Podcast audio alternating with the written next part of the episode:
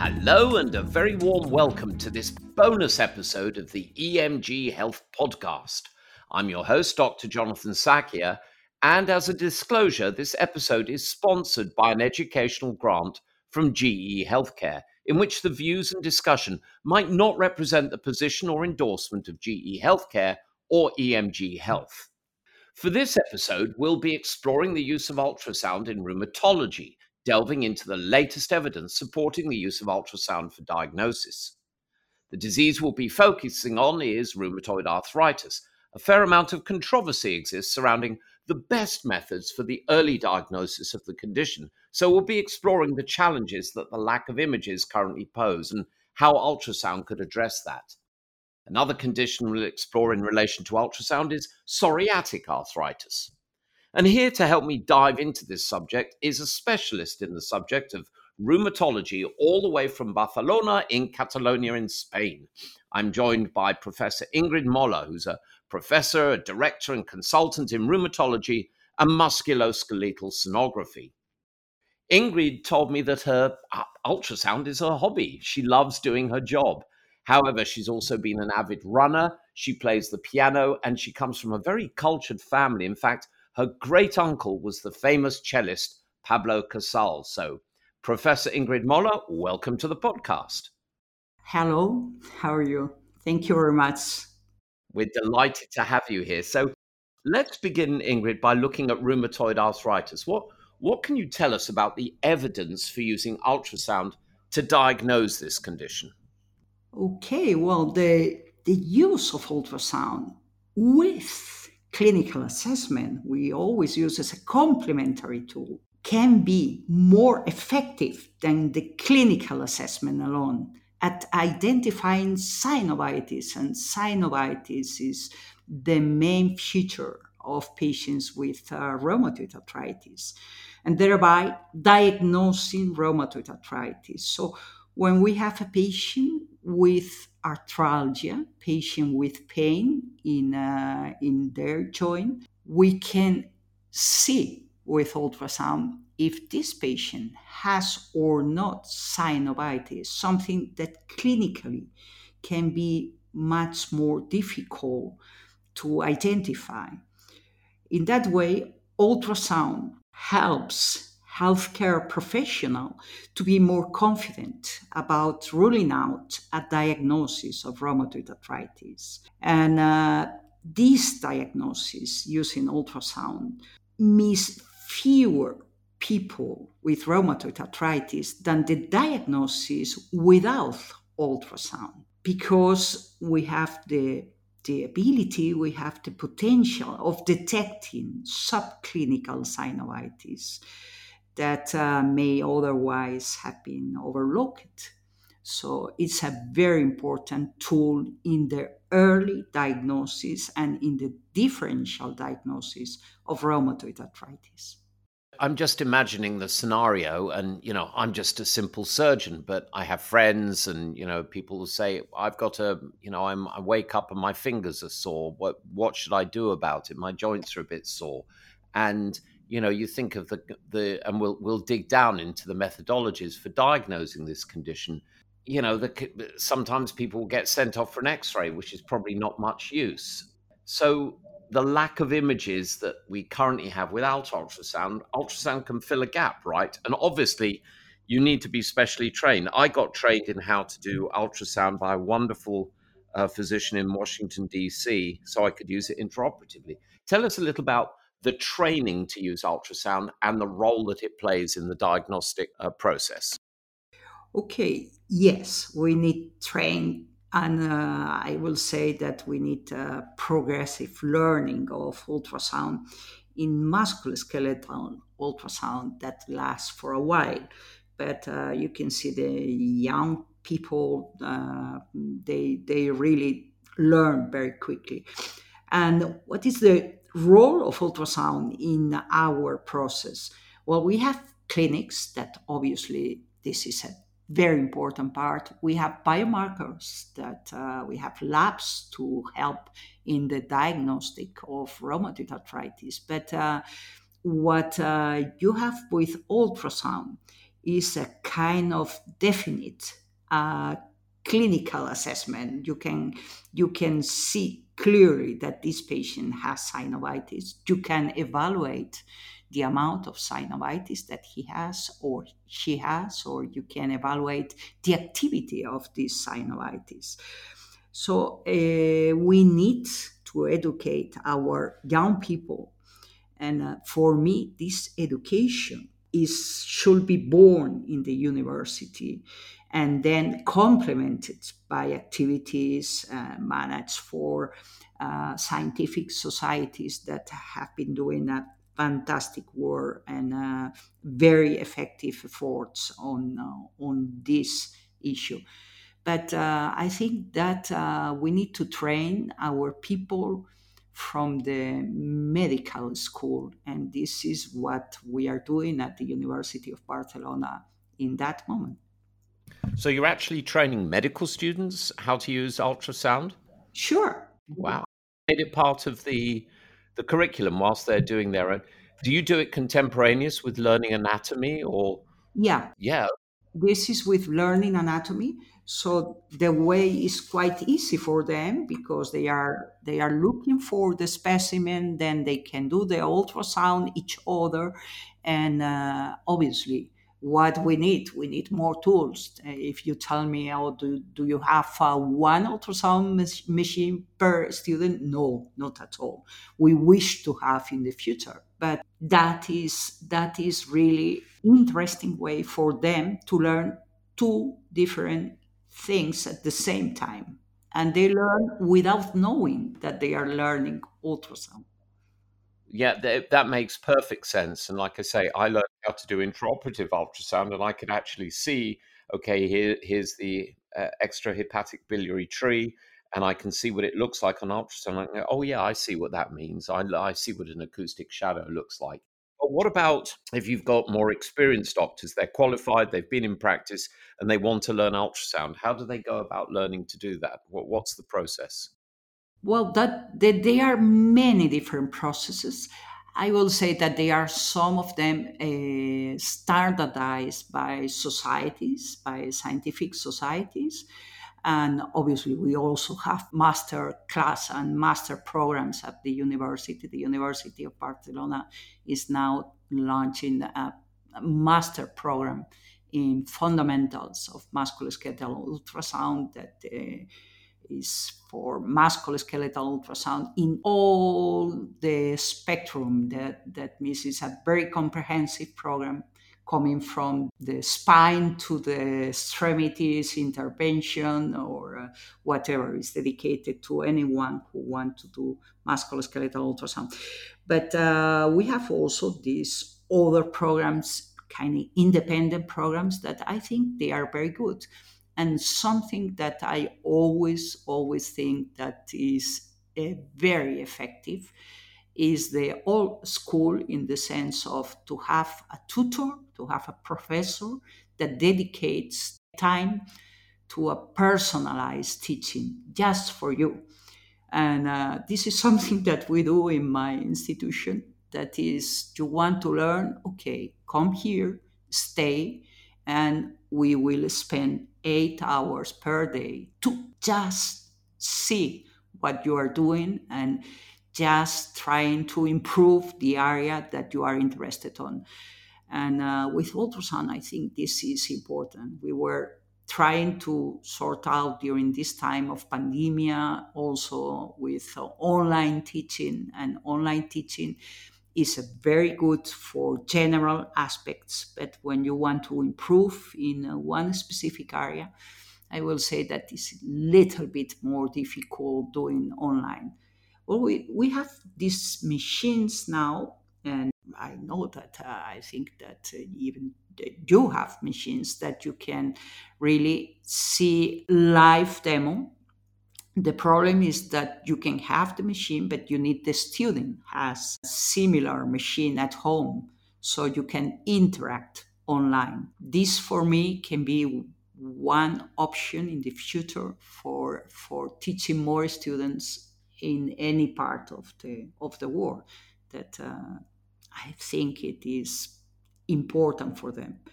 I can think of worse places in the world to go and learn how to do something than your very beautiful city. And the food ain't bad there either. So let's look at ultrasound and the role it plays and the potential impact it can have on the timing of diagnosis and treatment. And is it more effective at ruling out a diagnosis of rheumatoid than so you, you mentioned biomarkers. So you obviously you see someone, you take the history, you examine them. Uh, you you might consider doing some uh, various blood tests. Where where does where does ultrasound fit in that continuum? So it's a young woman, more likely, I believe, to be women than men. Correct? And she turns up and she's got you know some sore fingers, some sore joints. What what's the process you go through, Ingrid? There is a window of opportunity to treat patient and it has been shown that with early treatment, the patient obtains better results. This is where ultrasound becomes a tool. I will think is essential tool in daily work of uh, rheumatologists because this is very important for the patient and we know that point. So so this is the potential impact of ultrasound on the timing of diagnosis is making it earlier and uh, from the very beginning to know something about the, the even the prognosis of this patient. So that means benefits for patient. This is safety because we use a very safe technique. This is time saving. We can start the treatment in an early way so we can be more effective. We can monitoring this treatment we can see if the drug that we apply has enough efficacy or not. And we can do invasive ultrasound guided procedures that is also very important for our patient. The accuracy is something that with ultrasound it's really really well obtained. So it is really important and i guess one other benefit you, have outlined some uh, great benefits of this approach for patients i guess another would be uh, anxiety you know someone thinks they may have what is a chronic condition that can have profound implications for your life and this gives you an opportunity to either reassure them or say, yes, you do have this problem, but we've got it under control and we've caught it early. Is, is, is that correct? Sure. This is very important. This is very, very good point that you make. But because with ultrasound, what we learn is that the patient is more implicated in its treatment. So he want to collaborate with it. Uh, he want to see what happened in the machine. Oh, I now now I have less red points, so meaning that I am uh, improving. Oh, this is very good. So the compliance in the treatment is also improving. The confidence of the patient is improving. We think that all these psychological aspects are also they have also a benefit with ultrasound. So, tell you what, let's let's move on to the other condition that I mentioned in the opening, psoriatic arthritis. Mm-hmm. What's the role of ultrasound in diagnosing that condition? This is important because in rheumatoid arthritis we have biomarkers. In psoriatic arthritis we don't have biomarkers, really specific biomarkers to diagnose the disease. The clinical assessment is limited in its detail to assess the pathology. We can have synovitis, but synovitis is quite an specific condition. So ultrasound is really a very important, I will say that even more important tool to confirm or to diagnose psoriatic arthritis. In that disease is uh, it's becoming quite, uh, I cannot say essential, but really, really important tool. Well, I tell you what. So again, I'm a surgeon, and I was I was awful at dermatology when I was at school, and we had another guest on this podcast who described dermatology as the seeing the immune system in action, which I loved. So in psoriatic arthritis, I'm presuming you've got someone who's who's known to have psoriasis you can see the skin lesions tell us a little bit about the uh, the diagnostic criteria and what you'll see with ultrasound that makes you go, okay, here's a patient who's got some disc like skin lesions and they've got these changes on ultrasound. So this is psoriatic arthritis. Uh huh. Well, with psoriatic arthritis, we have a complex disease and uh, it has multiple interrelated pathologies. One is synovitis, but other one is enthesitis, other one is tendinopathy, then you have dactylitis. And from these pathologies, the clinical assessment is limited in its detail. So, um, and I insist we don't have these specific markers in peripheral blood. But they would have things like raised inflammatory markers like uh, erythrocyte sedimentation rate, C reactive protein, yes? They can have that. They can, right. But not always. Not always. Sometimes you have this patient that comes with a really, really uh, uh, saying, Well, I have so much pain. And you see, I have some kind of inflammatory disease.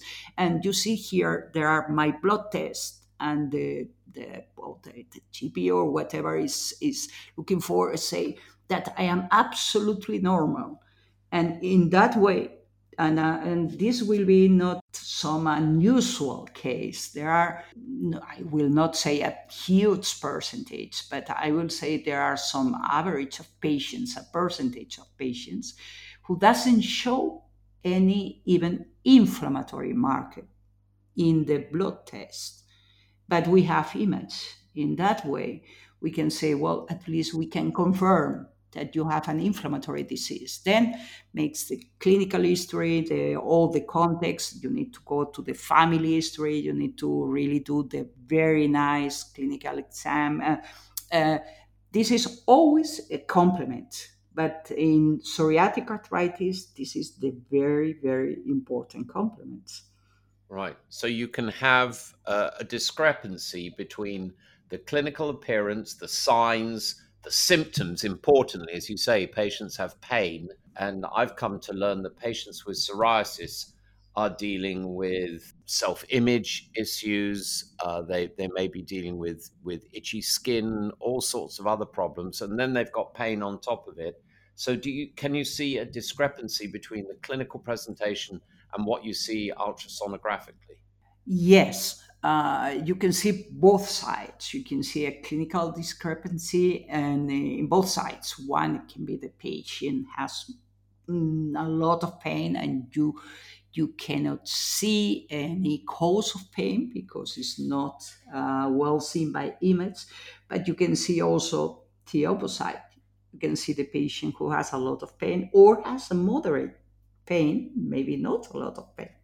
A very normal blood test and having enthesitis or having tenosynovitis or uh, uh, mostly enthesitis that is clinically very difficult to diagnose and uh, even in MRI you have not uh, so good uh, so good tools. Obviously, X-rays doesn't work for that. So you do that examination from the very beginning, and to me, that constitutes an essential pillar in diagnostic protocol. Right. So, presumably, again, for my edification, if you've got x ray changes, you're very late in the disease, right? You've got joint, disruption. Let's say someone has visible psoriasis, you do an ultrasound, you see some some changes, some uh, synovitis, some tenosynovitis. How does ultrasound change disease management? In, in psoriatic arthritis? Well, because we monitor the response, we can change the treatment, we can understand better the potential therapeutic response. We can see if the patient has subclinical synovitis or even subclinical enthesitis. And we can see if the patient is not only in clinical remission, but also in uh, imaging remission. So, change a lot uh, for us. change a lot the management, although although I should say we if you tell me oh uh, do you have evidence enough in the literature to support that I will say no no we don't have uh, we have this clinical evidence we have the imaging evidence and we are building more evidence to to support that in the literature too you've already hinted at this one of the wonderful things about medicine is you answer one question and it raises 10 more. So, if we reflect back on the topics we've been discussing rheumatoid arthritis and psoriatic arthritis what are the most pressing questions that need to be answered with clinical research? Mm, that is. Uh, that is, uh, well, we have a lot of questions that we need to answer. Now we are dealing into the study of dactylitis. That is a kind of a mystery for us, but not a mystery, but we have different hypotheses. And I hope we can answer to them in the quite near future because we are dealing not only in uh, imaging, but we are confirming by histology, we are confirming by anatomy too.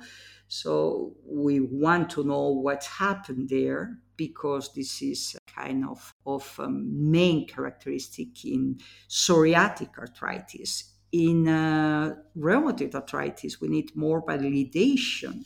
And uh, what other thing we need?